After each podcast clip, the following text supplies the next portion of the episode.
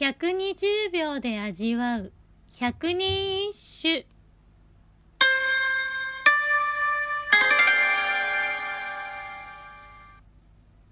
第81番。ホトトギス泣きつる方を眺むればただ有明の月ぞ残れる。五徳大寺の左大臣。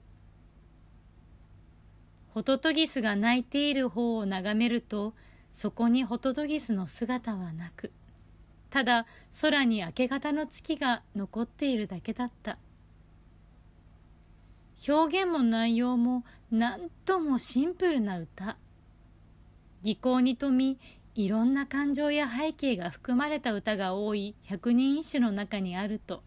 この歌も何かしら深読みしたくなりますが「ホトトギスを暁に聞く」というお題で読まれた歌ということもあり本当にシンプルな歌なのです。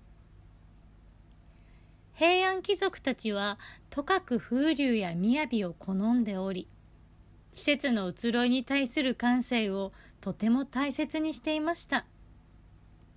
ホトトギスは夏の始まりを知らせる鳥。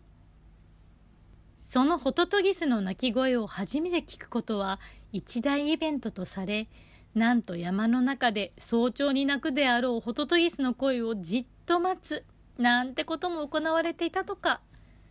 日本野鳥の会の皆さんもびっくりですね。やっと聞けたホトトギスの声に慌てて周りを見渡してもすでにホトトギスはそこにいない。というのは野鳥好きにはあるあるなんだとか。そう。この歌はシンプルなあるあるの歌だったのです。平安あるある。